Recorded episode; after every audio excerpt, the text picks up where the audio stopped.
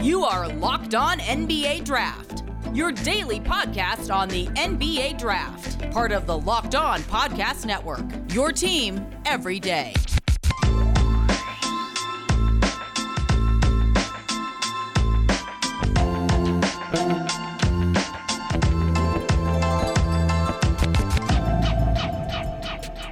This episode is brought to you by Built Bar.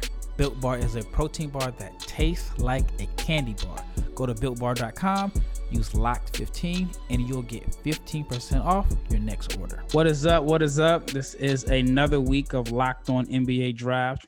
And before I get into this episode, I wanted to send my condolences to Terrence Clarke's family.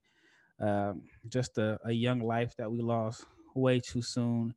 And you know, when you're doing these draft videos and and you're talking about players, sometimes it's hard to remember that these kids are only 19 years old. And when you're critical of kids, you never think about what could happen next. I'm not saying that I was critical about Terrence Clarke or or you know anybody's been extra critical, but what happened with this tragedy a few days ago just kind of puts everything into perspective that I mean, at the end of the day, these are kids and they're playing basketball for a living. And I think as a draft community, sometimes we need to remember that, that they're kids. So again, my condolences to Terrence Clarke and his family. The guest for today is uh, Corey Nepper. But last year, around this time when I started my podcast, which really was just on YouTube, I wanted to open the floor to um, different people to come on and share their opinions and the reason I, I started that is because I would get these different, I mean, I guess the what's the word I want to use? Trolls on YouTube saying you suck, you're awful. And again, it would be like maybe one out of every 50, but sometimes negativity kind of stands out. You'll remember the negative before you remember the positive. And so I wanted to open it up for people if they felt like my takes were horrible to come on the show and give me their takes and not send that Corey was one of those people that was trolling me, but he was one of the first to reach out to me and um, wanted to come on my YouTube channel. And I think we started off sharing his big board. He came on a few times. So anyone that has been listening to the NBA Draft Junkies podcast on, you know, before I signed on with Locked On, or even um, if you remember on YouTube channel, you're familiar with Corey. So I had to have him on. He makes his Locked On debut today. So, Corey, what is going on in your world? Not a lot, not a lot. Another nice Sunday afternoon here in St. Louis. Uh, just ready to talk some draft prospects, man. We did a video a few days ago that will be airing on my YouTube channel soon. We talked about Kai Jones. And in today's episode, I have three prospects that I wanted to get his opinion on. And we may have a little bit of a debate on the first one. So we'll, we'll get right into it. Corey Kispert. You think he's the best shooter in the draft, hands down. Am yes. I correct? Yes. All right. Before you get into your reasons, or before I get into my reasons why I disagree. Best three point shooter in the draft. Okay. All right. So so that that may change things. So so go into why you think he's the best three point shooter in the draft. Well, if we look at strictly percentages 44% from three. Uh, he also shot just under 88% from the free throw line. He also shot it at a high volume, uh, six and a half attempts per game, which at the college level is a very, very high volume for a player like that. Uh, his off ball movement is pretty good as well. And uh, he just makes smart plays. And whenever, whenever I watch him play, I can't help but think, man, this guy looks a lot like Joe Harris. Yeah, it's that's like, a comparison I've been seeing a lot. I mean, the size is the exact same. They both move similar. Their shot is similar. Their form is decently similar. I mean, it. And that guy got paid seventy-five million dollars this past off season. Yeah, I mean, so it's a it's a valuable skill in the NBA, and it's something that's going to push Corey Kispert up draft boards. I think uh, throughout the NBA, uh, and we'll see that whenever he's taken. I believe he's going to be taken in the lottery he had a really poor national championship game. Right. Uh, and part of that, you can't tell if it's just exhaustion from playing uh, an overtime game two days prior from the entire tournament. Um, And part Baylor of it was just their dogs just wore him out. Yeah. And it looked like they targeted him a lot. Baylor's defense really targeted Corey Kispert. And whenever you're a shooter in the NBA, you don't really get targeted, right? Like you're not, they're not, you know, no one goes up against the Miami Heat and is like, we need to shut down Duncan Robinson. No, you need to figure out how to deal with Bam and Jimmy Butler. Yeah. And same thing with with Brooklyn. You know, you're worried about Kyrie, Harden, or Durant if they're ever on the floor. You know, you're not worried about shutting down Joe Harris. So I don't think he'll have to see that whenever he gets to the NBA. Really, uh, I do think he has a real, he has a really low ceiling when it comes to how great he can actually be. But I think his floor is so high that it pushes him up. So when you say he's the best three point shooter, I and I mentioned it on my last episode that I feel like Cade Cunningham is the best shooter in the draft, simply because I mean on paper Harris, I'm not Harris, I I, I want to call him Harris, but uh Kispert's three point percentage was higher, but I feel like Cade shot a very high percentage on a high volume of attempts with a much higher degree of difficulty. A large percent of Cade shots were unassisted. Just looking at the numbers, well, he had 148 possessions where he shot jumpers off the dribble. He shot 44% on catch and shoots. Kispert shot 40.8% on catch and shoot opportunities. Uh, Kispert shot 48.7% on unguarded shots, according to Synergy and Cade shot 47%. So Kispert's older, he was a senior, Cade is a freshman. And I figure like with the degree of difficulty, I'm gonna say Cade is the better shooter, simply because, like I said, he the percentages were different, but I think if Kispert had to take the amount of shots or the the degree of difficult shots that Cade had to take, I think the percentages would have been a lot lower. Yeah, if you put if you put Kispert in a situation where he's asked to create his own shot with the ball in his hands, he's not gonna really thrive as well. He needs to be a guy who can be set up a little bit uh, before. And I got to pull up here that before the NCAA tournament and conference tournaments, he was shooting almost forty-seven percent from three. Yeah, which I is was I was hoping he was going to have a like 50 40, you know, 50, was it like 50, almost had a 50, 90? 50, 90. Yeah. Yeah. He was on pace for it for a while. Yep. And uh, his true shooting percentage at the end of the season was insane. And I think he's going to be one of those guys who he steps into the NBA, he's got a role right away, and he's going to be able to just be in that role. He already knows how to play it. You don't have to worry about him, you know, overstepping his boundaries whenever he gets there. And uh, that's why I think he's going to be a very valuable player right away. And I mean, Kyle Korver was in the league for like ever. Yeah. so I mean, I think he's kind of one of those mold guys that he's going to play for 10 teams in the NBA and go and shoot 40% for every single one of them from three. I, I think it, it benefits him best to fall. Yeah, I, I just think like if he goes to Orlando, it's not gonna be able to maximize his his talent. I have him actually falling in my last mock that I did two weeks ago to Charlotte. At at the time, they were picking at number 18. And I thought that would have been a, a very good fit for him. Like he's similar to Desmond Bane in a sense. I felt like Bane fell too far last year, even though I knew that he was going to fall into that range because I, I thought it was going to be held against him because of his age. Mm-hmm. But it's interesting how they're similar. They're older prospects. Kispert is mentioned in the lottery, while Bane was considered late first round, early second round. And in my opinion, there isn't much of a difference. Do you feel like there's much of a difference between between the two? I'd say the probably the reason why you're seeing Kispert up higher on draft boards than Bane is strictly team success. Gonzaga is, even though they lost in the national championship, they were still probably one of the best five college basketball teams going back to 2000. Yeah. I mean, they were that good.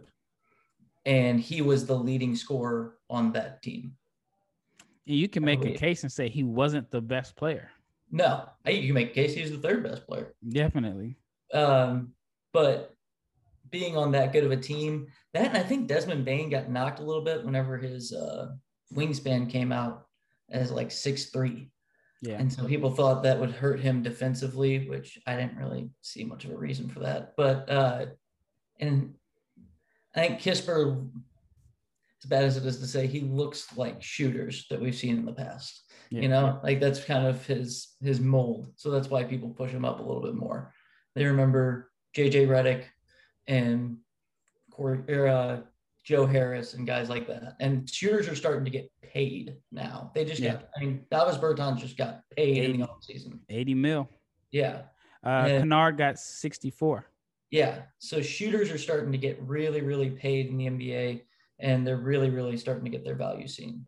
I, I agree. I mean, if you can't shoot in today's NBA, you become a real liability, which leads us to transition into the next prospect. And when we return from break, we'll talk about Auburn's Sharife Cooper and whether or not his lack of shooting will impact his draft status. BetOnline is the fastest and easiest way to bet on all your sports action. Football might be over, but NBA, college basketball, and the NHL are in full swing. BetOnline even covers awards, TV shows, and reality TV. Real time updated odds and props on almost anything you can imagine.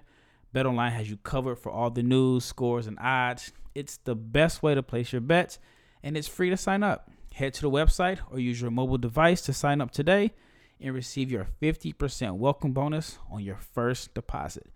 BetOnline, your online sports book experts, promo code locked on. Get all the sports news you need in under 20 minutes with Locked On Today podcast. Host Peter Bukowski updates you on the latest news in every major sport with the help of our local experts. Follow the Locked On Today podcast on the Odyssey app or wherever you get your podcasts. All right, Sharife Cooper from Auburn. Before we get into his breakdown, where do you have him on your big board or your mock?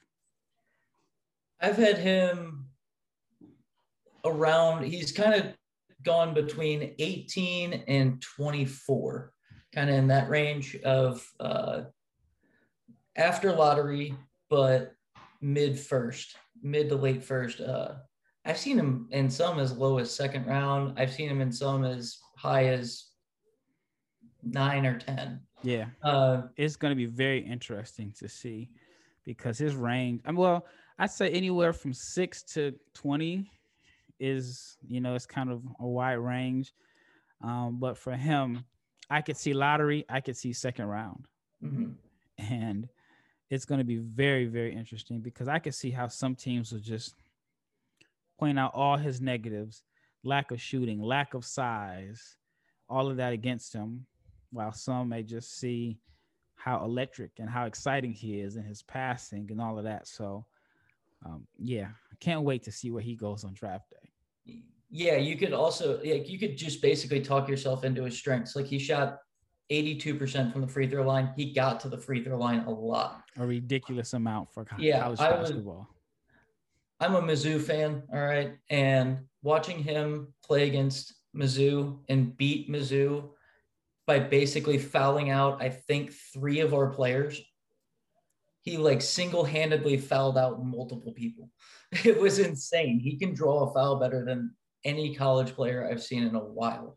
Now, part of it's because he's generously listed probably at 180 pounds. He is a hmm. very, very small guard. And I think that's going to be, there's not a lot of point guards now that are, I mean, other than your Chris Paul and Trae Young, not a lot of point guards that are 6'2 and shorter yeah. that are starting in the NBA for winning teams. So, uh, Missouri was the game where he shot 21 free throws. Yeah, that sounds right. Yeah. that very much sounds right. That's crazy. I mean, he was 18 for 21 from the line.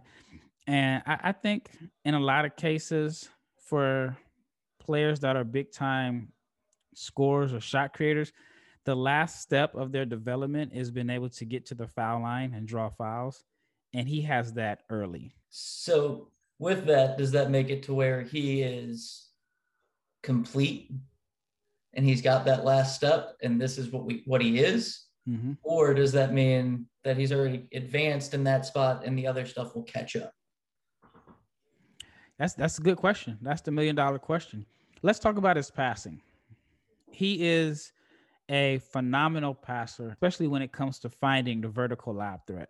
Mhm. I'm just imagining him with NBA spacing and you know, like a Clint Capela type, or just you know, one of these freak athletes, a Mitchell Robinson or somebody like that. With shooters, I think that he can make life easy for whoever his role man is. yeah he had a higher assist percentage in college than trae young did which is insane uh, we haven't seen i mean trae young stepped into the nba and is one of the he's probably arguably one of the top 10 passers in the nba uh, and Sharife Cooper kind of he has that ability, especially in the pick and roll. The only problem is he doesn't shoot it like Trae. Yeah, I definitely think teams are going to be going under all his ball screens.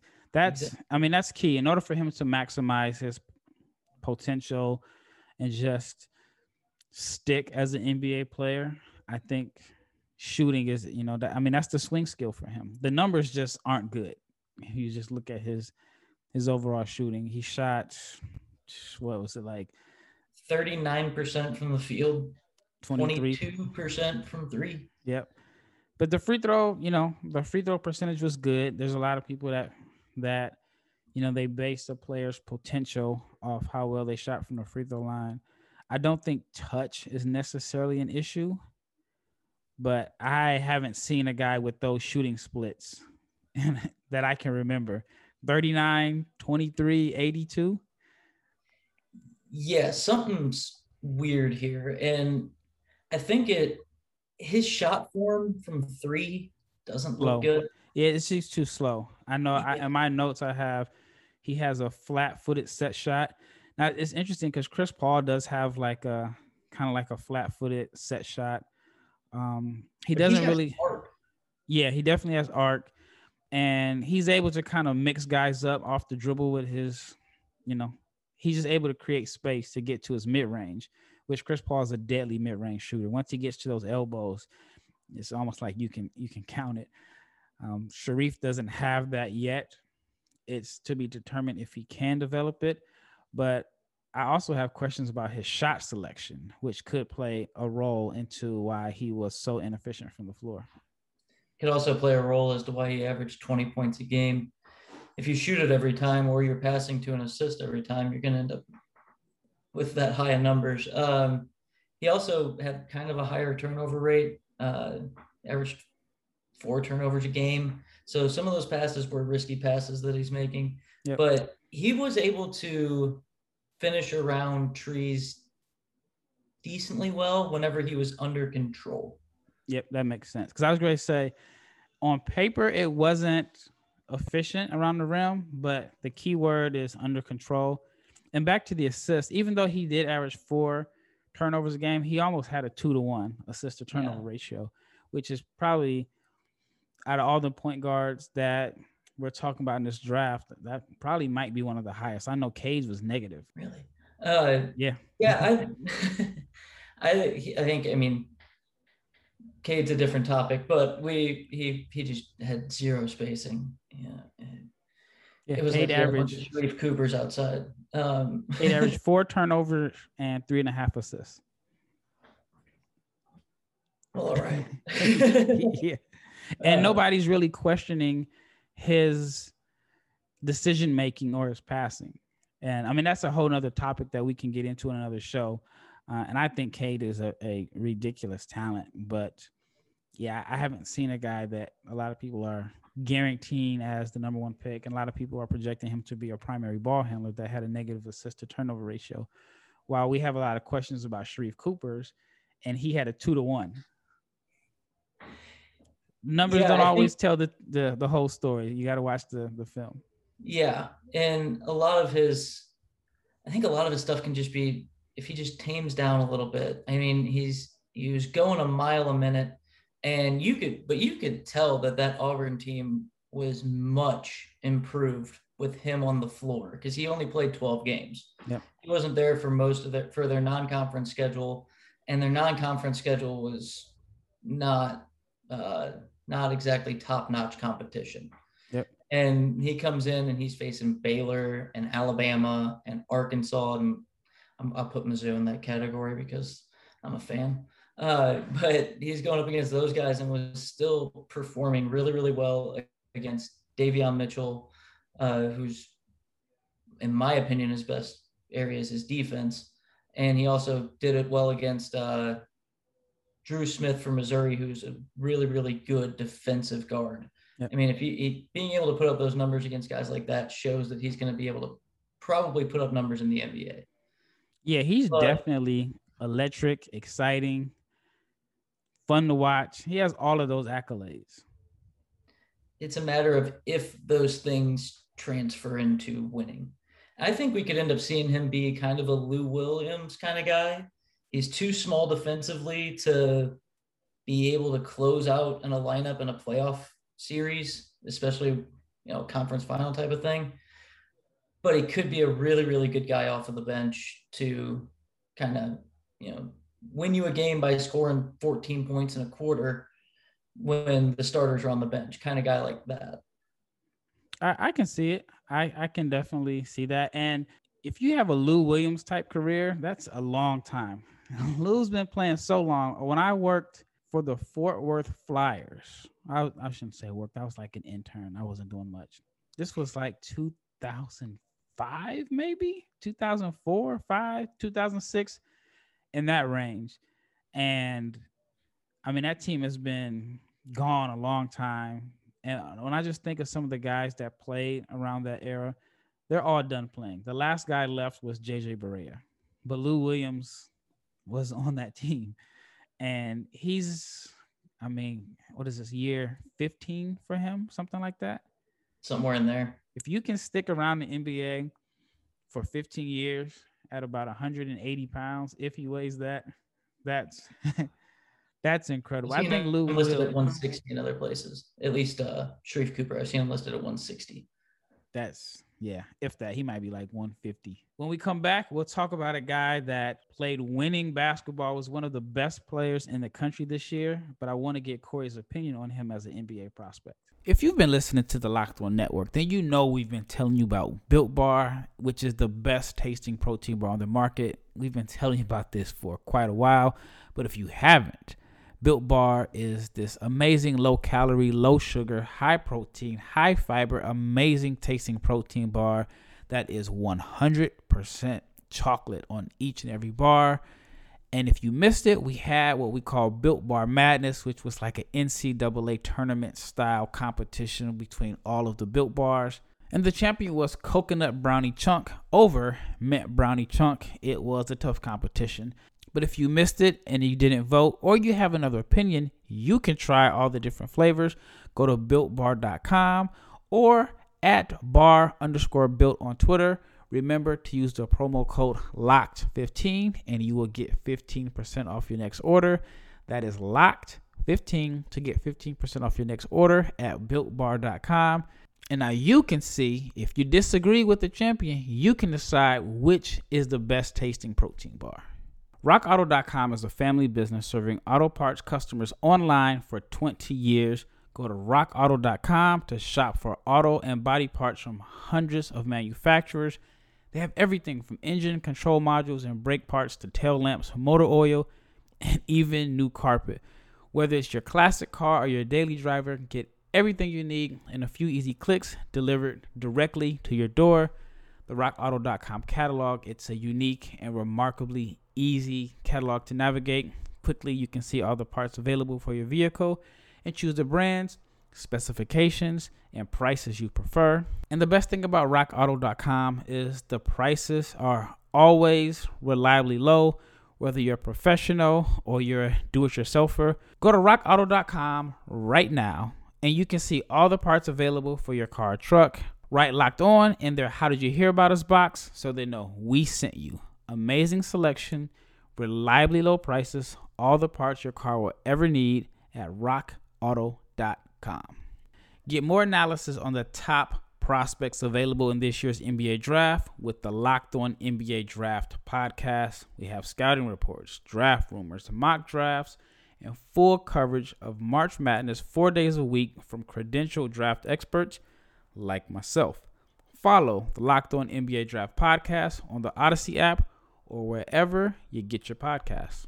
All right, I know this may be bringing up bad memories, but the next prospect also lit up Mizzou, and it is Ayo Dosunmu. Dosunmu, man, the name I always butcher the name. I had a chance to watch him play when he was in high school. was at some tournament in Chicago, and I remember there was a big buzz around him, and he lived up to the hype. And you know, he's about where I thought he would be. A guy that um, after you know two years that he would be an NBA prospect, but it's the third year, so I didn't think that he would come back this year, which I think it benefited him in a sense. I don't know if it had a major impact on his draft status despite the fact that he had a much better year. Um, I don't see him as a first round pick on a lot of mock drafts, and I don't think he was going to be a first round pick last year. And then I also see some mock drafts have him as late lottery, some have him second round. But I wanted to get your opinion. But just the raw numbers 20 points per game, six rebounds, five assists. He was efficient, about roughly 49% from the floor, 39% from three. He looks great on paper. So, in your opinion, why isn't he considered a shoe in lottery pick? I think he's not considered a shoe in lottery pick because some people still think that he's a point guard. He's not a point guard, he's a two guard. Okay. He's and he's a little skinny to be a two guard. You'd like him to bulk up a little bit, maybe get up to that 200 number because even that 185 might be a little generous. Um, and for some reason, people aren't really buying the shot, even though, I mean, he was only shooting three attempts per game. Uh, but I think the shot is much improved. It's a very under control shot. Uh, he's probably not going to be shooting step back threes in anybody's faces anytime soon, but I think he's solid in the catch and shoot. Uh, I think he's going to be. He's also in a, a, really good rebounder for his size. Yeah, six rebounds for his position. Uh, his rebound percentage was in the area of most power forwards at the college level. Yeah. And whenever he had Kofi Cockburn on his team as well, who's a just massive individual playing the center position, he's always having to finish around a big man because there was never going to be space for that. Right. Uh, there was no reason to leave the basket uh, to guard Kofi Cockburn ever. Uh, and having that big of a guy rebounding, he was still getting offensive rebounds, which is impressive for a guard. Most guards, you'll see him be able to get a couple of defensive rebounds and, and grab and go, but him being able to still get offensive rebounds at that position shows that he has a high motor and that he's going to he he's going to do what it takes to win. Yep, I, I agree. And they won. You cannot dispute the fact not against that, but yeah. but well, you can't dispute the fact that he played winning basketball and he was just a high level player or the best player on on a winning team. So back to his position. Do you feel he is strictly a two? Do you think he's a combo? Because you know there's like your your point guard, then you may have your guy that's a combo guard, and then you have strictly two. Are you putting him in the box as strictly two, or do you think he can be like your combo and be like your, you know, in some lineups he can be the point guard? I think if he's on the bench, like if he's coming off for a bench unit, you could see him run some point, but I wouldn't want him running more than eight minutes a game, maybe uh, with the bench unit. But that's that's probably about it when it comes to point guard. Now he's got starting potential as playing the two, in my my opinion. What do you think his biggest area for improvement is? I think it's going to be his his weight needs to get a little bit bigger. That way, he hopefully you can get him to a time where he can switch on to threes as well, and he can kind of guard one through three. That would give him a lot more defensive versatility, which should which would make him more valuable to NBA teams. Uh, I think he, it sounds like from everything I've heard, he's a hard worker. He bust his butt. He kind of helped set the culture at Illinois that was that winning culture that they had. Uh, but I think overall it's going to be he could he just needs to bulk up a little bit so he can handle a little bit bigger defense because defense is where he's going to probably make his money in the NBA. All right, last question. Do you think that he should have came out last year? Weaker draft. It's almost like he he went back to school to show that he could improve mainly his shooting numbers, his three point percentage, his free throw percentage, and he did that. He did that. And it's almost like the amount that he improved on his shooting percentages is the same. Like he got knocked for being a year older. Yep. So he might be he might be able to get a first round pick this year, which he I don't think he was going to get last year. So I think he might have worked his way into the back half of the first round as opposed to being early second. So he might have moved up eight spots. If that. Somewhere in there. Yeah. You know, maybe. And honestly, it's it's not his fault. This mm-hmm. draft class is better than last year's. I think yeah. that's another part of it is last year's draft class was not as good. I personally I, I would take any of the five guys who are in the top five this year.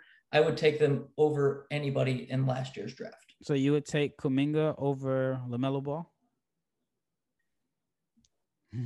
That's close. that's as close as it gets for me. But that's it, tough. LaMelo's having close. He, a great year. I, I think that we spent. He's also only 18. Yeah. Kuminga's young. Yeah. I, I feel like last year's draft class has performed a lot better than I, I thought. I think we underestimated that class.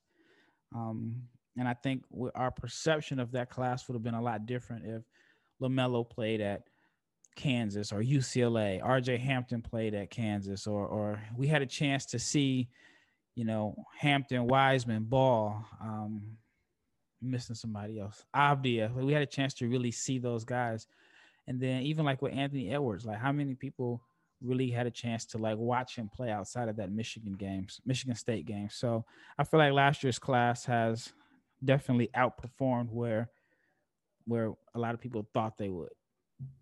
Yeah, and Halliburton would probably be another one you're thinking of. Uh, yep, or, he uh, was hurt. He was hurt a lot of uh, last year too. So, yep. So that makes sense. So, yeah, I just feel like he's in a situation where they have a lot of film to scout him. I want to say he's probably played over 90 college games in his career.